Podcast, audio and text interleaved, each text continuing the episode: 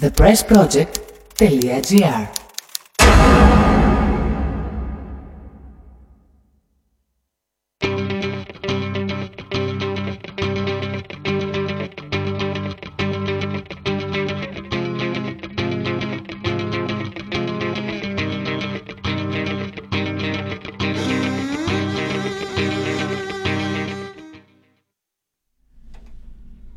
Φίλοι ακροατές, καλησπέρα.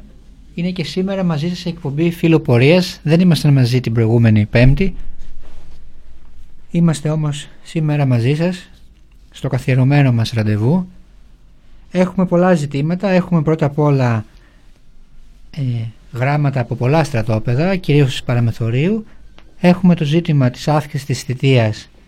Γίνανε ανακοινώσεις τις τελευταίες μέρες, αυτό το πολύ σοβαρό ζήτημα και έχουμε και το ζήτημα των μοριακών τεστ στα στρατόπεδα. Δυστυχώς την προηγούμενη εβδομάδα σας είχαμε πει ότι μετά τις διαμαρτυρίες μας και φαίνονταν να ε, διακινείται η, σαν γεγονός ότι θα γίνουν μοριακά τεστ, τα οποία είναι πολύ πιο ασφαλή από, το, από τα rapid test.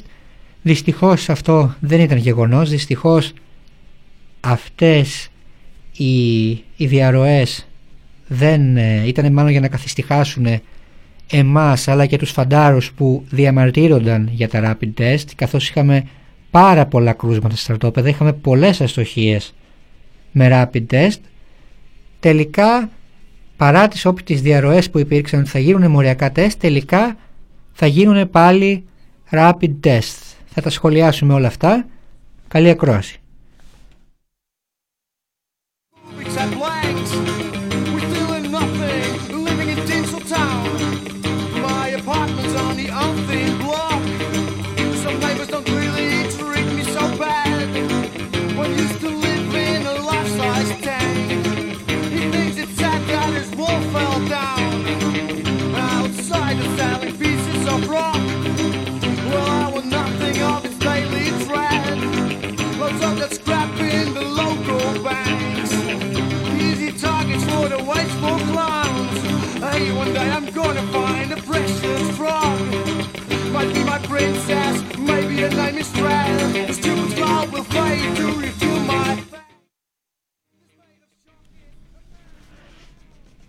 Είχαμε διαβάσει ένα γράμμα από τη Λέρο για στρατιώτες που, διαμαρ... στρατιώτες που διαμαρτύρονταν για το ότι αναγκάζονταν να πληρώνουν νερό καθώς στο νησί το νερό όπως μας λένε δεν είναι πόσιμο και το εμφιαλωμένο νερό που τους παρεχόταν δεν είναι δωρεάν.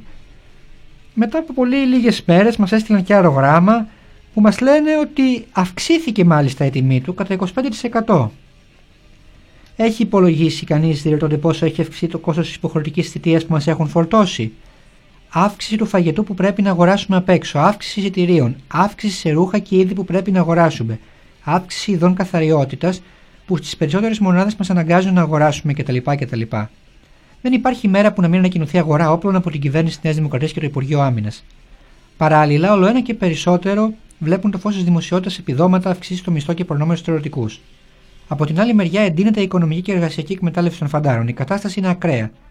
Συνάδελφοι αρρωσταίνουν από υπερκόπωση. Σκέφτονται να πάρουν αναβολή για να γλιτώσουν. Ταυτόχρονα ο στρατός μας φορτώνει το κόστος της υποχρεωτικής θητείας που αυξάνεται κατά τρεις μήνες. Είναι χαρακτηριστικά τα όσα συμβαίνουν στο 588 τα ΦΕ της Λέρο όχι μόνο δίνουν δωρεάν μπουκάλια με νερό στους φαντάρους καθώς στο νησί δεν υπάρχει πόσιμο νερό, αλλά ανέβασαν και την τιμή του και έχουν το θράσος να μιλούν για εθνική ενότητα. Μας υποχρεώνουν να υπηρετήσουμε στου στρατό να τους κάνουμε όλες τις δουλειές δωρεάν ως δούλοι και να είμαστε αναλώσιμοι της πρώτης γραμμής και από την άλλη μεριά δεν μας δίνουν ούτε νερό.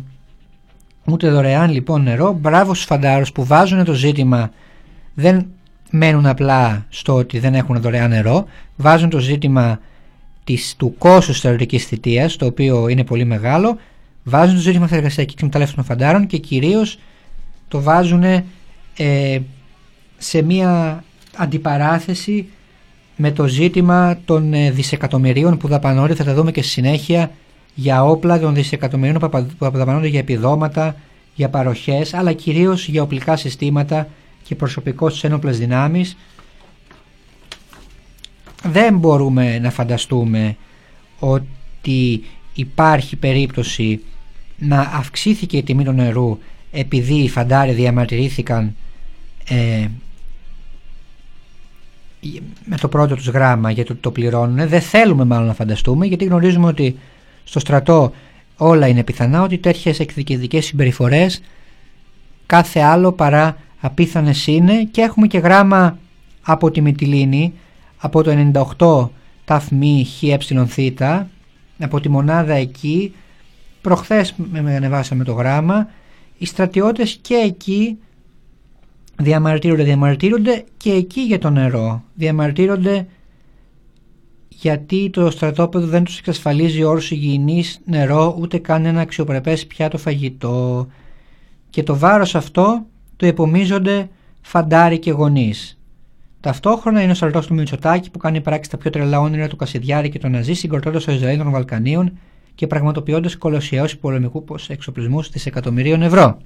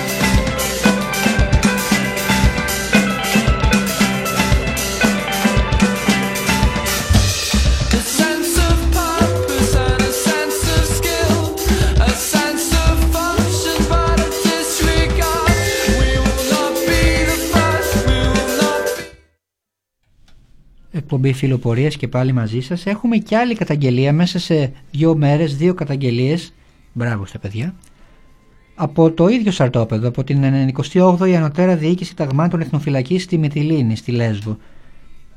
Ανώτερος αξιωματικός έχει διαμορφώσει μια επικίνδυνη κατάσταση όπου κυριαρχούν οι βρισχέ, οι απειλές και η τρομοκρατία. Τα άθλια αυτά περιστατικά βρίσκουν την έναρξή τους χρονικά στην κατασκευή του στρατοπέδου συγκέντρωση στο Καράτεπέ. Ο αξιωματικός δεν λογαριάζει τίποτα. Επιτίθεται με κάθε ευκαιρία σε φαντάρους και νεαρά στελέχη, απειλώντας όλους με εξοδοτικέ τιμωρίες. Ο φόβος κυριαρχεί και κλείνει στόματα. Αλήθεια, ο στρατηγός και το ΓΕΣ επιβεβαιώνουν τις καταγγελίες των γονιών. Ή μήπως αυτός είναι ο νέος ελληνικός στρατό που οικοδομεί ακροδεξιά κυβέρνηση της Νέας Δημοκρατίας, απειλεί τόσο για πρόσφυγες μετανάστες όσο για τους συναδέλφους φαντάρους και τα στελέχη; Πολύ καλά έκαναν οι γονείς, μπράβο στους γονείς που έχουν αρχίσει, διαμαρτύρονται και αυτοί, ε, παίρνουμε πολύ περισσότερα γράμματα από γονείς σε σχέση με παλιότερα και αυτό είναι καλό γιατί οι γονείς βλέπουν ότι ενδεχομένως ε, οι γη τους φοβούνται όπως μας λένε και στο γράμμα να καταγγείλουν κάποιες συμπεριφορές. Μπράβο που βγαίνουν μπροστά να στηρίζουν τα παιδιά τους.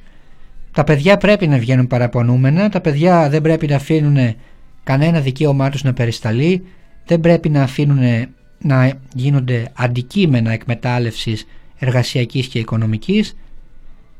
Όχι μόνο αυτό βέβαια πρέπει να κρίνουν γιατί τους θέλει το κράτος ποιο στρατό υπηρετούν γιατί αναλώσιμοι διακινδυνεύουν τις ζωές τους για το ελληνικό κράτος σε ποιον πόλεμο θα κληθούν να πολεμήσουν και να ρισκάρουν τις ζωές τους. Έχουμε γράμματα όπως κάθε εβδομάδα και από τον Εύρο, από την Καβίλη, από το στρατόπεδο Μύρινη μας βάζουν να κάνουμε ατέλειωτες υπηρεσίες με αποτέλεσμα να πει υπάρχει καθόλου χώρος για ύπνο και όταν υπάρχει μας βάζουν να κάνουμε καθαριότητες. Πρέπει να υπάρξει παρέμβαση ιεραρχίας του ΓΕΣ, κάποιο τέλος πάντων γιατί δεν αντέχουμε άλλο. Στοχοποιούνται συνάδελφοι. Τους βάζουν στο μάτι αξιωματικοί και τους φέρονται άσχημα. Μάλιστα, οι φαντάρε χρησιμοποιούνται για δικές τους δουλειές και υπηρεσίες. Εμείς ρωτάμε το ΓΕΣ. Επιβεβαιώνει όλες αυτές τι καταγγελίες.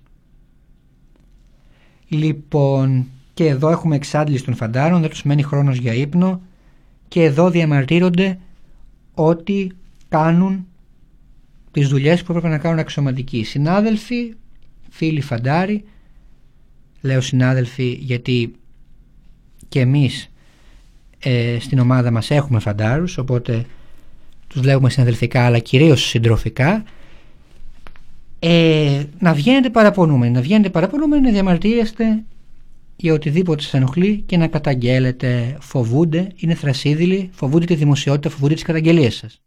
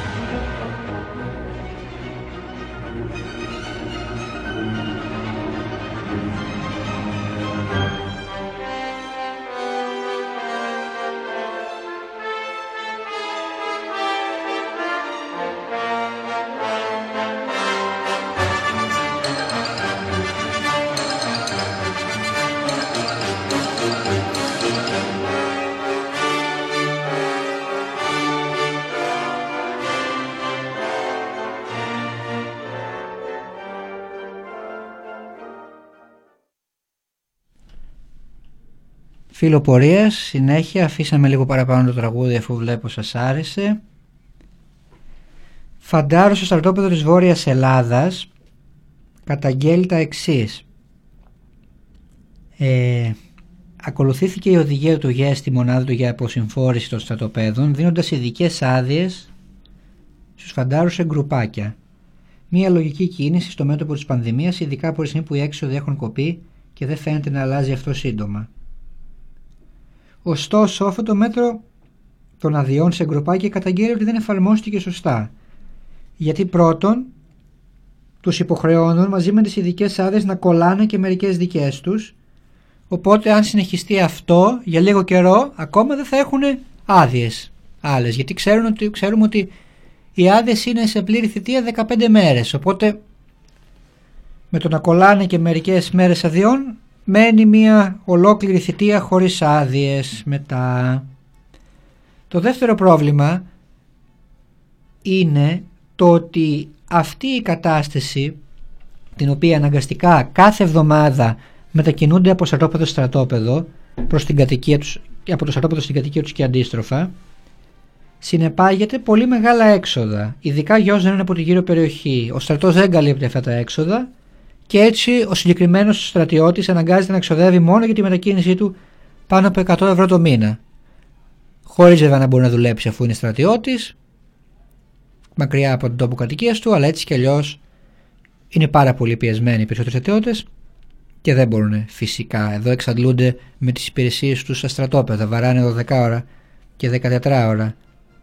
Κοιμούνται ελάχιστα, θα μπορούν και να δουλέψουν λοιπόν 100 ευρώ το μήνα για να καταφέρει να αντεπεξέλθει σε αυτό το σύστημα των αδειών σε γκρουπάκια.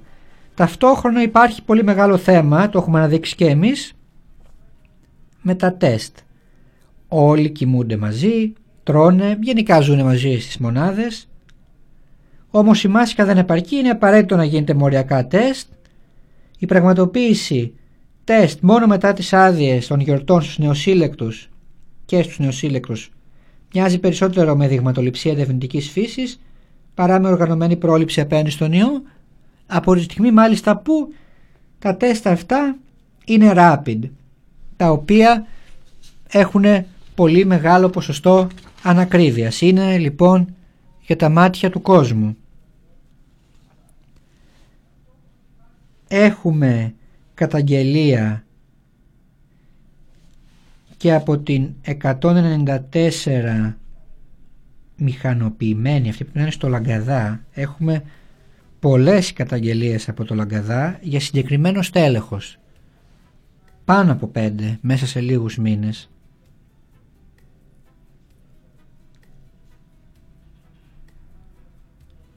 θα σας διαβάσουμε για την καταγγελία από το Λαγκαδά. Το στέλεχος δεν ζήσασε να ασκήσει εξουσία σε φαντάρο πιεσμένο ψυχολογικά λόγω των απανοτών υπηρεσιών στα πλαίσια των εορτών. Ο εν λόγω φαντάρος ενώ εργαζόταν στα μαγειρία, συνάδελφός τον φώναξε να παρουσιαστεί στη φρουρά. Έφυγε φορτισμένος ψυχολογικά, αγνώντα τις οδηγίες του τελέχου. Αυτή οργισμένη ξέσπασε στο φαντάρο ρουλιάζοντα ενώ πάσχει να τον συμμορφώσει και να τον υποτάξει. Ο φαντάρος δεν της είχε απευθύνει καθόλου το λόγο, αναφέροντας λόγια όπως το στέλεχος.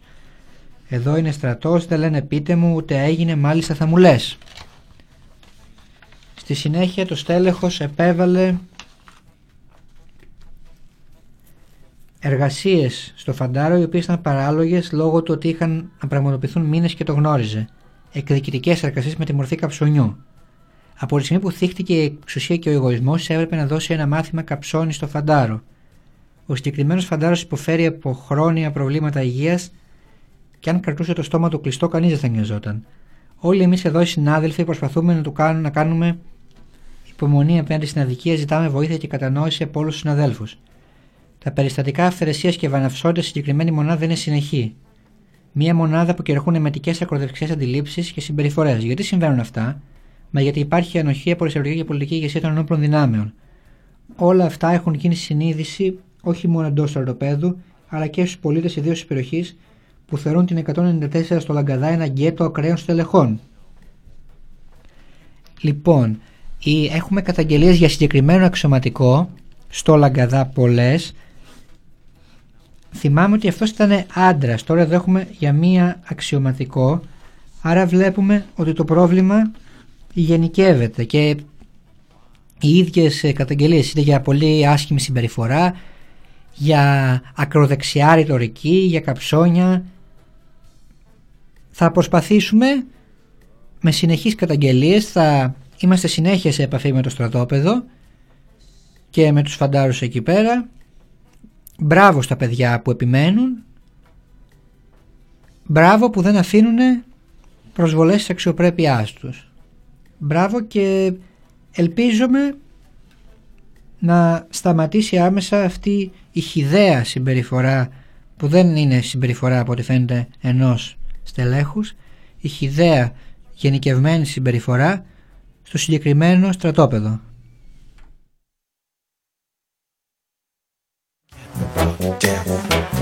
At your age, you're still joking. It ain't time yet for the choking. So now we can own the movie and know each other truly. In the death car,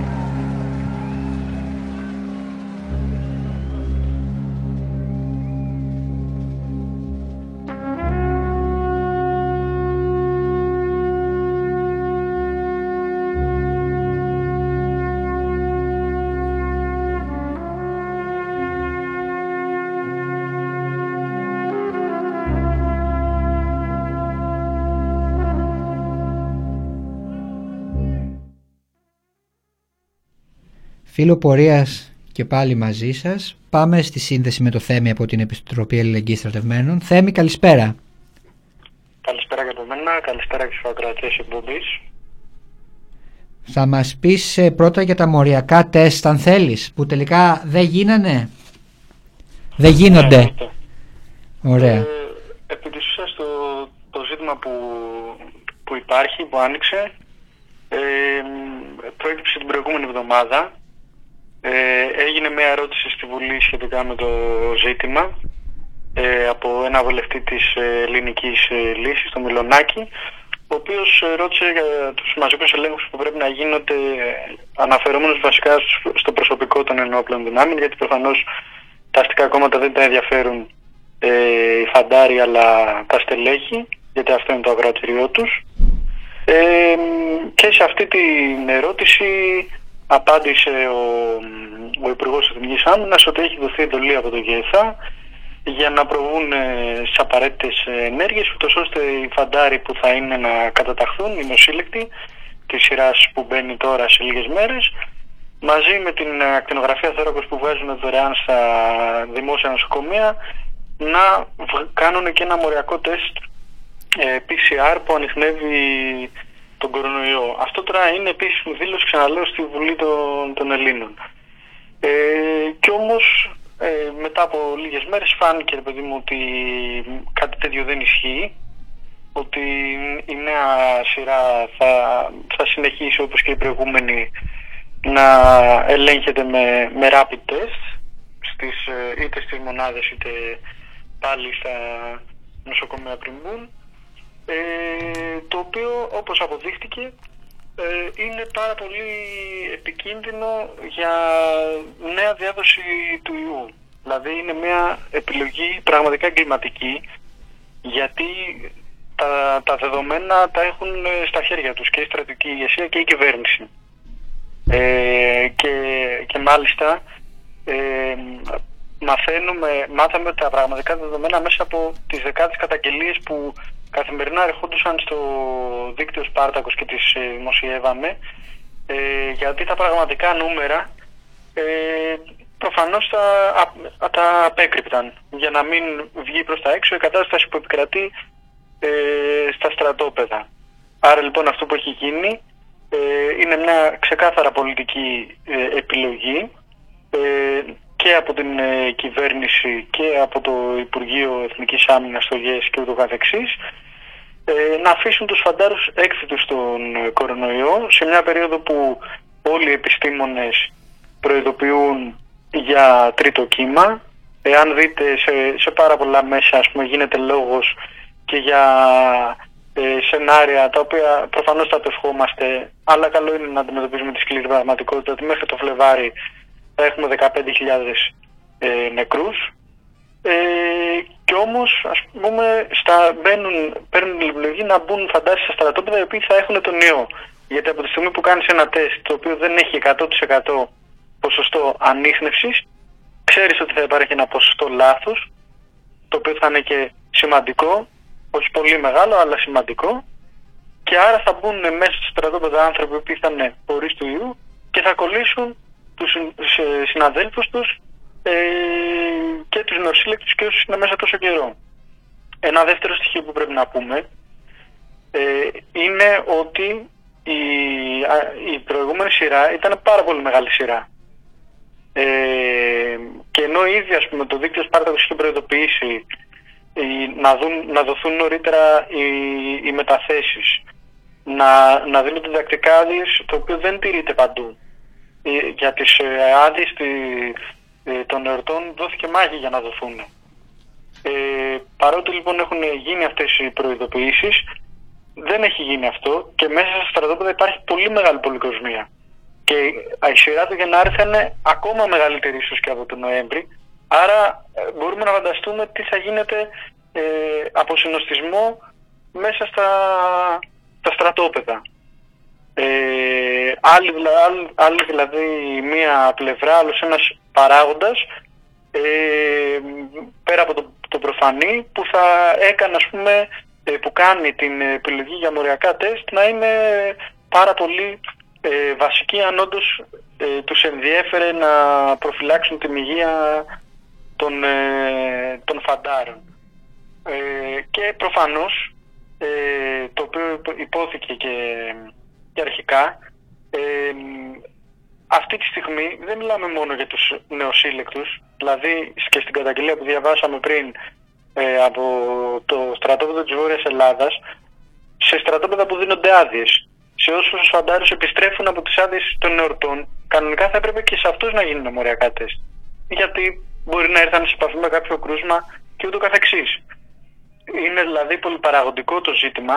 Σε κανένα από τα επίπεδα που υπάρχουν ε, δεν έχουν υπαρθεί τα σωστά ε, μέτρα και η κυβέρνηση και η στρατιωτική ηγεσία προχωρούν σε μπαλώματα ε, επί της ουσίας τα οποία τα πληρώνει ο Φαντάρος. Ο, ρίζα όλων αυτών των επιλογών προφανώς είναι οι ιεραρχήσεις του κράτους, ε, της ελληνικής αστικής τάξης που ιεραρχούν τον, ε, τη μόνιμη επιφυλακή, να υπάρχει κόσμος στα στρατόπεδα για να γίνεται λόγος για την πολεμική προετοιμασία και ούτω καθεξής, ούτως ώστε η Ελλάδα να φαίνεται μια ε, δύναμη εγγύητρια του Ισραήλ των Βαλκανίων που λέμε, που θα ε, παίξει το ρόλο του τοποτηρητή της περιοχής για τον ΝΑΤΟ και για τα συμφέροντα των πολυεθνικών ε, της Γαλλίας, της Ευρωπαϊκής Ένωσης γενικότερα και των ελληνικών ας πούμε καπιταλιστών ε, στον ανταγωνισμό που υπάρχει για τα, για τα πετρέλαια, τις ε, ενεργειακές ας πούμε, τους ενεργειακούς δρόμους, τις εμπορικές ε, ροές και ούτω καθεξής. Αυτή είναι η ρίζα.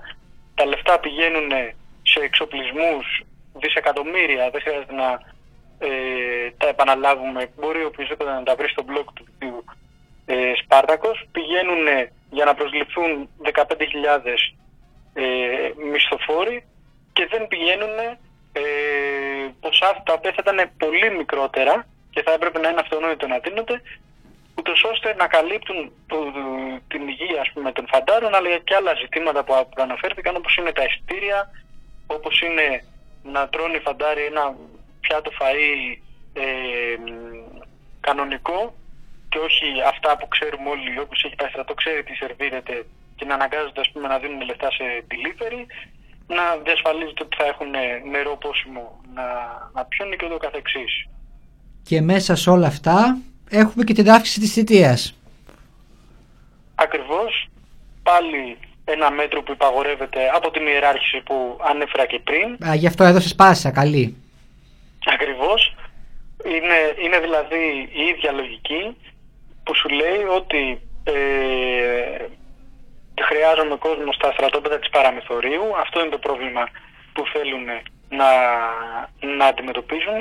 Χρειάζομαι κόσμο για να φαίνεται ότι υπάρχει μια διαδικασία ε, συνεχούς επιφυλακής, το οποίο για τους φαντάρους σημαίνει ε, υπηρεσίες, σημαίνει συναγερμή, σημαίνει αγκαρίες, σημαίνει μια συνολικότερη στρατιωτικοποίηση, σημαίνει ότι οι φαντάροι θα χρησιμοποιούνται στην ε, καταστολή των προσφυγικών ροών, οι οποίες όσο ανοίγει ο καιρός ε, θα αυξάνονται ε, και πώς θα το καταφέρω αυτό, θα αυξήσω την θητεία στο, στο στρατό ξηράς ε, και θα πετάξω και το τυράκι ότι όποιος κάνει όλη τη θητεία στην παραμεθόριο θα κάνει λιγότερη θητεία.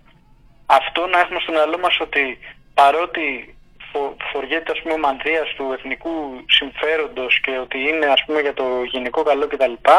Προφανώς κάτι τέτοιο δεν ισχύει. Προφανώς αυτό είναι ένα μέτρο το οποίο πλήττει την πιο ταξική ε, νεολαία η οποία θα καταλήξει να είναι στην παραμεθόριο γιατί ξέρουμε όλοι οι γόνοι ας πούμε των πλούσιων οικογενειών που έχουν τα πολιτικά κονέ κτλ.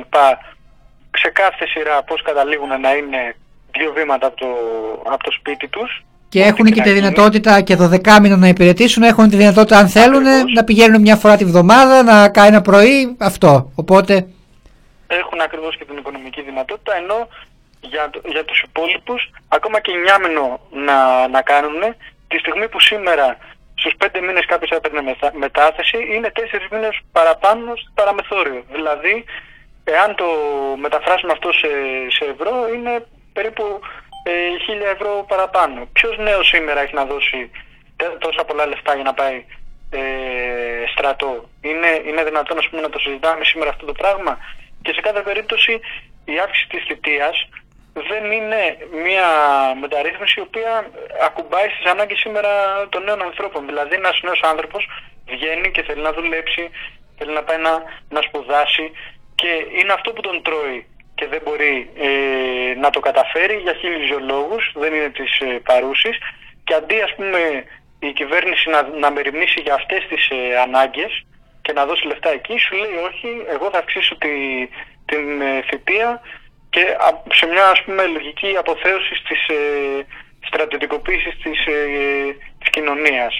Προφανώς έτσι πέρα από όλα αυτά υπάρχει και το ζήτημα της ε, ιδεολογικής καθυπόταξης που μπαίνει στην κουβέντα. Τους, ε, τους ε, θέλουν του, τους νέους ανθρώπους να είναι 12 μήνες στο στρατό και να είναι 12 μήνες σούζα στις ε, διαταγές των στελεχών και να βαράνε προσοχή γιατί αυτό διαμορφώνει η ιδεολογία ότι όταν θα βγεις από το στρατό και στο αφεντικό σου θα πρέπει να είσαι σούζα και, στο, και στους πολιτικούς ας πούμε, που νομοθετούν ε, χώρια από σένα, ενάντια σε σένα, θα πρέπει να σισούζα και ούτω καθεξής. Είναι όλη αυτή η διαδικασία που, που και αυτό είναι ας πούμε ε, σημαντικό σημείο.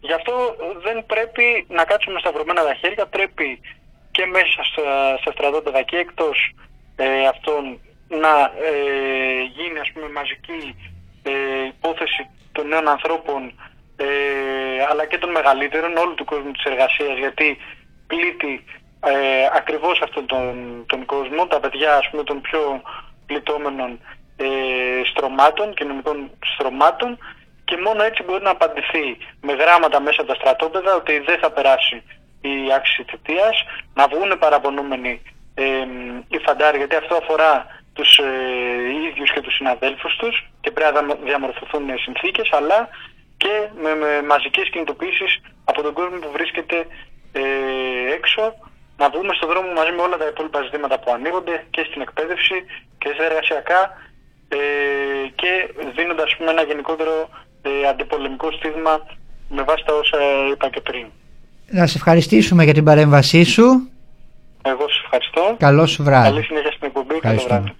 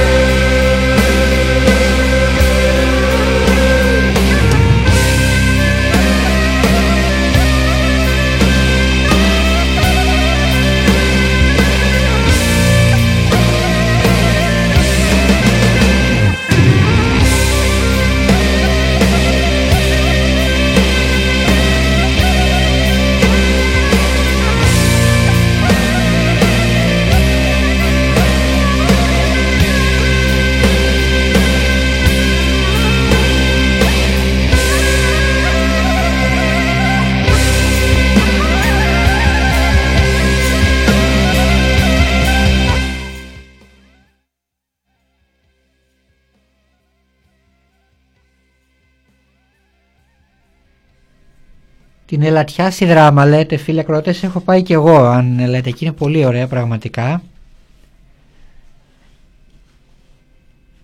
Ε, βλέπουμε ότι το σχέδιο αυτό με τους 9 μήνες στα σύνορα και τους 12 σε κεντρικά στρατόπεδα μάλλον οξύνει ακόμα και, και το καθεστώς που υπάρχει ακόμα και το καθεστώς βυσματοκρατίας Προφανώς και αν ε, ζητήσουν οι περισσότεροι από όσους έχει ανάγκη, από όσους μπορεί να απορροφήσει ένα κεντρικό στρατόπεδο, από όσους μπορεί να απορροφήσει η Αθήνα Θεσσαλονίκη, κάποιοι δεν θα πάνε εκεί και θα σου πούνε λιγότερο και στα σύνορα και στέλνει να κάτσεις περισσότερο σε κεντρικά στρατόπεδα.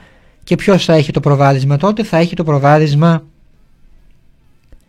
αυτός που ε, έχει το μέσο να αποφασίσει πού θα τον στείλει και πού όχι. Έχει το μέσο να παρέμβει στις μεταθέσεις.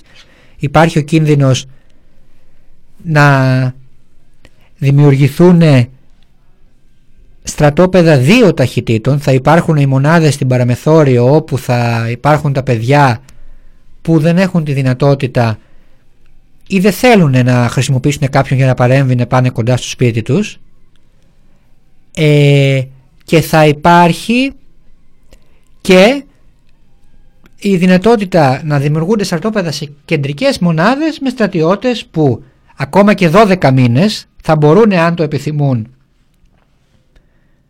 να κάνουν πολύ μεγάλο μέρος της θητείας τους από το σπίτι, από τον καναπέ τους και να πηγαίνουν ελάχιστα στο στρατόπεδο. Δεν ξεχνάμε άλλωστε και δίνω παράδειγμα το στρατόπεδο στην Αλεξανδρούπολη που είναι ο γιος του Μητσοτάκη.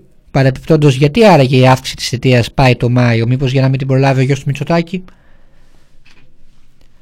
Δεν ξέρω, λέω τώρα. Είναι σε ένα βυσματικό στρατόπεδο στην Αλεξανδρούπολη και εκεί υπάρχουν τέτοια στρατόπεδα. Γιατί, γιατί και εκεί πρέπει να βολευτεί η πελατεία, η εκλογική πελατεία των πολιτευτών, των εκάστοτε πολιτευτών, των εκάστοτε ισχυρών αν θέλετε. Οπότε υπάρχει ο κίνδυνος και 9 μήνες να κάνουν σε στρατόπεδα ωραιότατα της παραμεθορίου ενώ οι άλλοι να κάνουν 12 σε πολύ σκληρότερα στρατόπεδα πάλι στην παραμεθόριο. Ε, είναι πρωτοφανές άλλο το φρακτό, άλλο το καράντερέ παρεπιπτόντως και αυτό. Για πες μου φίλε Κροατή, γιατί τα μπερδεύω. Εγώ ελατιά ξέρω το... Αλλά ακούω και φρακτό, ακούω και καράντερε, ε, ακούω και παρθένο δάσος. Όλα αυτά είναι ένα. Είναι στην ευρύτερη περιοχή της δράμας. Ε,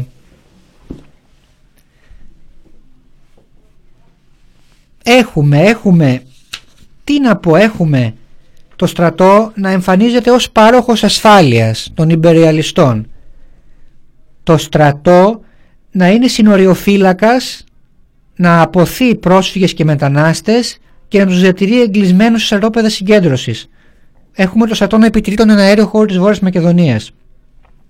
Έχουμε την διάθεση της Ελλάδας να επεκταθεί υπέρ των πετρελαϊκών εταιριών να επεκταθεί στη θάλασσα. Έχουμε τον εσωτερικό ρόλο του στρατού.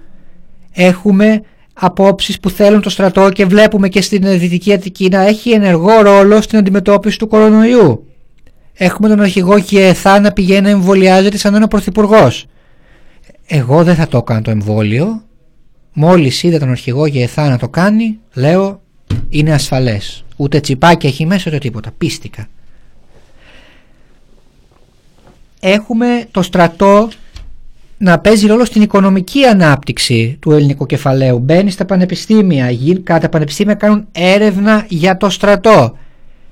Πραγματικά προσπαθώ να σκεφτώ μεταπολιτευτικά πότε έχει συμβεί αυτό το πράγμα, πότε ξανά και νομίζω δεν έχει ξανασυμβεί. Δηλαδή έχουμε βήματα προς τα πίσω ενώ η θητεία είχε μια διαδικασία μείωσης έχουμε αύξηση της θητείας έχουμε τρομακτικές, έχουμε κολοσιαίες πολεμικές δαπάνες για εξοπλισμούς, έχουμε χιλιάδες προσλήψεις μισθοφόρων, χιλιάδες προσλήψεις ΕΠΟΠ και άλλου είδους στελεχών, πότε ξανά είχαμε τέτοια στρατιωτικοποίηση μετά τη μεταπολίτευση, δεν είχαμε ξανά τέτοια στρατιωτικοποίηση. Συζητάνε και στην Ελλάδα και στην Κύπρο ζητήθηκε ε, από το κόμμα του Βελόπουλου, φυσικά και εδώ το κόμμα του Βελόπουλου, μας είπε και πριν ο Θέμης ότι ο Βελόπουλος, το κόμμα του Βελόπουλου έβαλε το ζήτημα των, των τεστ φυσικά και μόνο για τα στελέχη. Να πως έρχεται στην επιφάνεια. Η ακροδεξιά, συνέχεια, ε, να λέει το, ότι το Υπουργείο, να λέει ο Στεφανής ότι εξετάζουν τη στράτευση των γυναικών για την εθνοφυλακή. Γιατί λέει το κόμμα του στα σύνορα οι γυναίκες εκεί θέλουν ε, πώς και πώς να πάνε να βοηθήσουν να προστατεύσουν τα σύνορα και θέλουν και δεν μπορούν να πάνε στην εθνοφυλακή. Ε, είναι τρομερό πότε έχει ξανασυμβεί αυτό το πράγμα; Πότε έχει ξανασυμβεί από τα τελευταία 50 χρόνια αυτή η ακραία στρατιωτικοποίηση.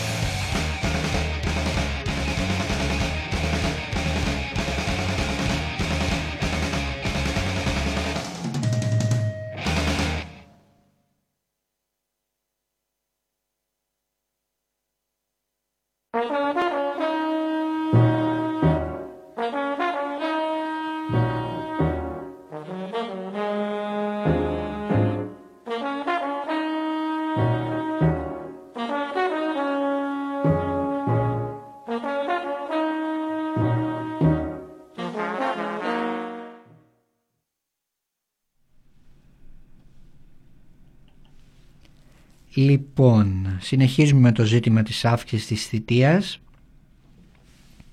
Το ζητούσαν τα μεγάλα μέσα μαζικής ενημέρωσης. Επέκριναν τις κυβερνήσεις που δεν έπαιρναν τη σωστή αλλά αναγκαία απόφαση να γίνει η αύξηση της θητείας παρά το πολιτικό κόστος. Το ζητούσε και με μια επίφαση επιστημονικού κύρους το γνωστό σε εμάς Ελιαμέπ.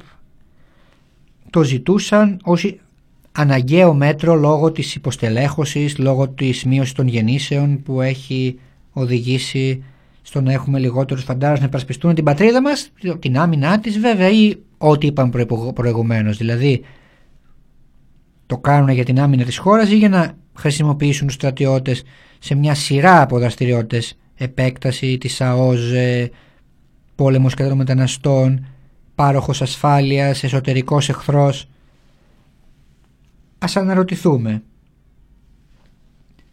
Είναι πρώτη φορά, είπαμε που σημαίνει αυτό τα τελευταία 50 χρόνια, είναι η πρώτη φορά που το κράτος επιλέγει να επεκταθεί κιόλας τα τελευταία μετά τον πόλεμο, μετά τον πόλεμο στην ουσία, αν εξαιρέσουμε ε, τις προσπάθειες της Χούντας κυρίως να, να, να επεκτείνουν στην, Ελλάδα, στην ουσία την Ελλάδα στο κυπριακό έδαφος είναι η πρώτη φορά παρόλο που γνωρίζετε ότι δεν είμαστε και αυτό ναι ε, μάλιστα για τη μείωση της ανεργίας γράφεται ότι αν ε, μειωθεί η θητεία και γραφόταν και στο παρελθόν δηλαδή και πριν από 30 και πριν από 40 χρόνια ότι αν μειωθεί η θητεία θα αυξηθεί η δείκτης της ανεργίας. Έτσι τεχνητά μειώνουμε την ανεργία. Είναι αστείο αυτό. Ε, όσον αφορά, παρόλο που γνωρίζετε φυσικά ότι δεν είμαστε με το αξιόμαχο του στρατού, δεν κοπτόμεθα γι' αυτό, έχω να παρατηρήσω ότι και το ΕΛΙΑΜΕΠ και τα μεγάλα μέσα μαζικής ενημέρωσης και σε εφημερίδες που αναφέρονται στο, το, αναφέρονται στο ζήτημα του, του πόσο αναγκαία είναι η στρατιωτική θητεία, η αύξησή της, αλλά και η στράτευση στα 18, προκειμένου στράτευση στα 18 να είμαστε περισσότερα χρόνια στην ε, εφεδρεία, να είμαστε περισσότερο χρόνια διαθέσιμοι, γιατί άλλο να, να είναι ένας φαντάρος, ένας έφεδρος διαθέτημος από, τα, από τα 30 του μέχρι τα 45 του στο κράτος για να πολεμήσει άλλο από τα 19 του μέχρι τα 45 του. Παρόλο που επαναλαμβάνω ότι δεν είμαστε με το αξιόμαχο ε, μπορώ να παρατηρήσω ότι αυτά τα δημοσιεύματα και αυτές οι έρευνες που αναφέρονται στο πόσο αναγκαία είναι η αύξηση της θητείας ζητούν στην ουσία να περισταλεί ένα δικαίωμα, να περισταλεί ένα δικαίωμα στην ελεύθερη ανάπτυξη προσωπικότητας προκειμένου να υπηρετηθεί πάλι βέβαια προβλεπόμενο από το Σύνταγμα ε, υποχρεωτική θητεία και η υποχρέωση να συμβάλλουμε στην άμυνα, το τονίζω στην άμυνα και σκεφτείτε αν πραγματικά συμβάλλουμε στην άμυνα του κράτους. Γιατί δεν προτείνουν όλοι αυτοί, δεν έχουν σκεφτεί στα αλήθεια, ε, ρητορικό είναι το ερώτημα, δεν έχουν σκεφτεί να πούνε αφού κοπτόμεθα τόσο πολύ για την άμυνα ας μην ζητήσουμε να περισταλεί μια ελευθερία ας μην ζητήσουμε να βρίσκονται οι στρατιώτες ή οι, οι, οι περισσότερο στρατόπεδα. Ας ζητήσουμε πρώτα να, όχι είναι πάρα πολύ το 9 το 12 είναι τρεις μήνες φυλακή ή περισσότερο είναι τρεις μήνες σε, σε κατάσταση πολλών ωρών εργασίας σε κατάσταση εγκλισμού. Φυλακροατή δεν είναι λίγο το 9 τη 12 δεν είναι μικρή διαφορά. Ε, γιατί λέω και εγώ ότι 9 τι 6. Να γίνει 6 για παράδειγμα. Και πάω πάλι στο αυτό που έλεγα πριν. Αφού κόπτονται τόσο για την άμυνα δεν μας λένε. Στρατιωτικές κατασκηνώσεις. Πόσοι είναι; Πόσοι φαντάροι; Γιατί να μην πάνε αυτοί για την άμυνα; Λέσχες στρατιωτικών. Λέσχες αξιωματικών. Προκειμένου να ψυχαγωγούνται οι αξιωματικοί οι δύο αυτές δραστηριότητες, προκειμένου να κάνουν γλέντια, χορεύουν τσάμικα σε λέσχες. Έχουμε καταγγελία από πόλη της κεντρικής Μακεδονίας. Την προηγούμενη, εβδομάδα, την προηγούμενη εβδομάδα έγινε γλέντι παράνομο με 20 άτομα σε λέσχε αξιωματικών. Γνωρίζουμε το όνομα της πόλης, δεν μπορούμε να το πούμε δημόσια. Καταλαβαίνετε. Ε, γνωρίζουμε δηλαδή σε ποια λέσχη υπάρχει καταγγελία ότι έγινε αυτό το πράγμα. Γιατί δεν, δεν ασχολούνται με το αν κάνουν οι στρατιώτες ε, υπηρεσίες σε αυτές τις λέσχες και τις κατασκηνώσεις. γιατί δεν ασχολούνται με τα αγήματα που γίνονται, γιατί δεν ασχολούνται με τους στρατιώτες που είναι στα πρατήρια και να πούνε πάνε τόσα άτομα εκεί. Καλύτερα να ασχολούνται με την άμυνα. Γιατί, γιατί προτιμούν να περιστέλουν τις ελευθερίες των στρατιωτών παρά τα προνόμια των αξιωματικών. Άρα λοιπόν βλέπουμε ότι είμαστε δύο ομάδες συμφερόντων. Στη μία ομάδα είναι εμείς, στη μία ομάδα είναι ο λαός, στη μία ομάδα είναι οι πληττόμενοι, στη μία ομάδα είναι οι μη προνομιούχοι και στην άλλη ομάδα είναι τα αστικά κόμματα, είναι ισχυροί, είναι οι αξιωματικοί τους που θα προστατέψουν το κράτος τους από τον εσωτερικό και εξωτερικό πραγματικό ή κατά φαντασίαν εχθρό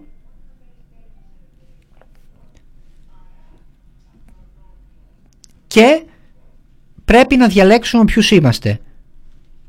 Πρέπει να διαλέξουμε τι θα κάνουμε, πρέπει να αντιδράσουμε, δεν πρέπει να αφήσουμε το αντίπαλο μπλοκ, την αντίπαλη ομάδα η οποία δεν είναι διατεθειμένη για καμία άμυνα και για κανέναν εχθρό να θέσει σε κίνδυνο οποιοδήποτε προνόμιό της, οποιαδήποτε δυνατότητα που έχει να κάνει πάμφθινες, να κάνει τζάμπα διακοπές, να κάνει γλέντια, να τρώει δωρεάν, να ψωνίζει σε πολύ χαμηλές τιμές, μέχρι και κομμωτήρια έχουμε σε στρατιωτικές λέσχες, είναι η εκλογική πελατεία των κομμάτων, είναι οι υπερασπιστές, οι προστάτες των ισχυρών και γι' αυτό οι ισχυροί επιλέγουν να μην συγκροστούν μαζί τους αλλά να μην ε, θέσουν υπό αμφισβήτηση τα προνόμια τους αλλά να περιστήλουν τις ελευθερίες των νέων ανθρώπων. Οι ελευθερίες των νέων ανθρώπων οι οποίες περιστέλλονται και αυτές σε πρωτόγονο βαθμό βλέπετε τι γίνεται στα πανεπιστήμια και όχι μόνο των νέων ανθρώπων. Βλέπετε τι γίνεται με την απαγόρευση κυκλοφορίας που ισχύει ακόμα και κανείς δεν αναρωτιέται στα μεγάλα κανάλια στις μεγάλες μέρες πότε τέλος πάντων θα σταματήσει αυτή η απαγόρευση κυκλοφορίας. Όλοι ασχολούνται με το πότε θα ανοίξει η αγορά, πότε θα ανοίξει που φυσικά πρέπει να πάει δουλειά στον κόσμο με την κυκλοφορία. Το έχουμε πάει σε δεύτερη μοίρα την, ε, την ελευθερία στην κίνησή μας. Θα σου πει κανείς Εντάξει, και τι έγινε, αυτό είναι επικίνδυνα πράγματα. Και τι έγινε άμα είσαι μέσα 9 με 5, γιατί να βγεις το βράδυ, και γιατί να διαδηλώσεις, σιγά τα λάχανα, και γιατί να πας 12 μήνες θητεία; Το ηλίθιο επιχείρημα, εγώ στα χρόνια σου πήγαινα δύο χρόνια και επειδή πρέπει να πάω και εγώ δεν το καταλαβαίνω αυτό. Αυτό είναι, αυτό είναι βλακώδες, αυτό είναι εκδικητικό που λέει κάποιοι μεγάλοι άνθρωποι. Επειδή δηλαδή πηγαίνουν πολύ μεγάλη θητεία ή τους κάνουν τι τους κάνουν, πρέπει να τα υποστούμε κι εμείς αυτά.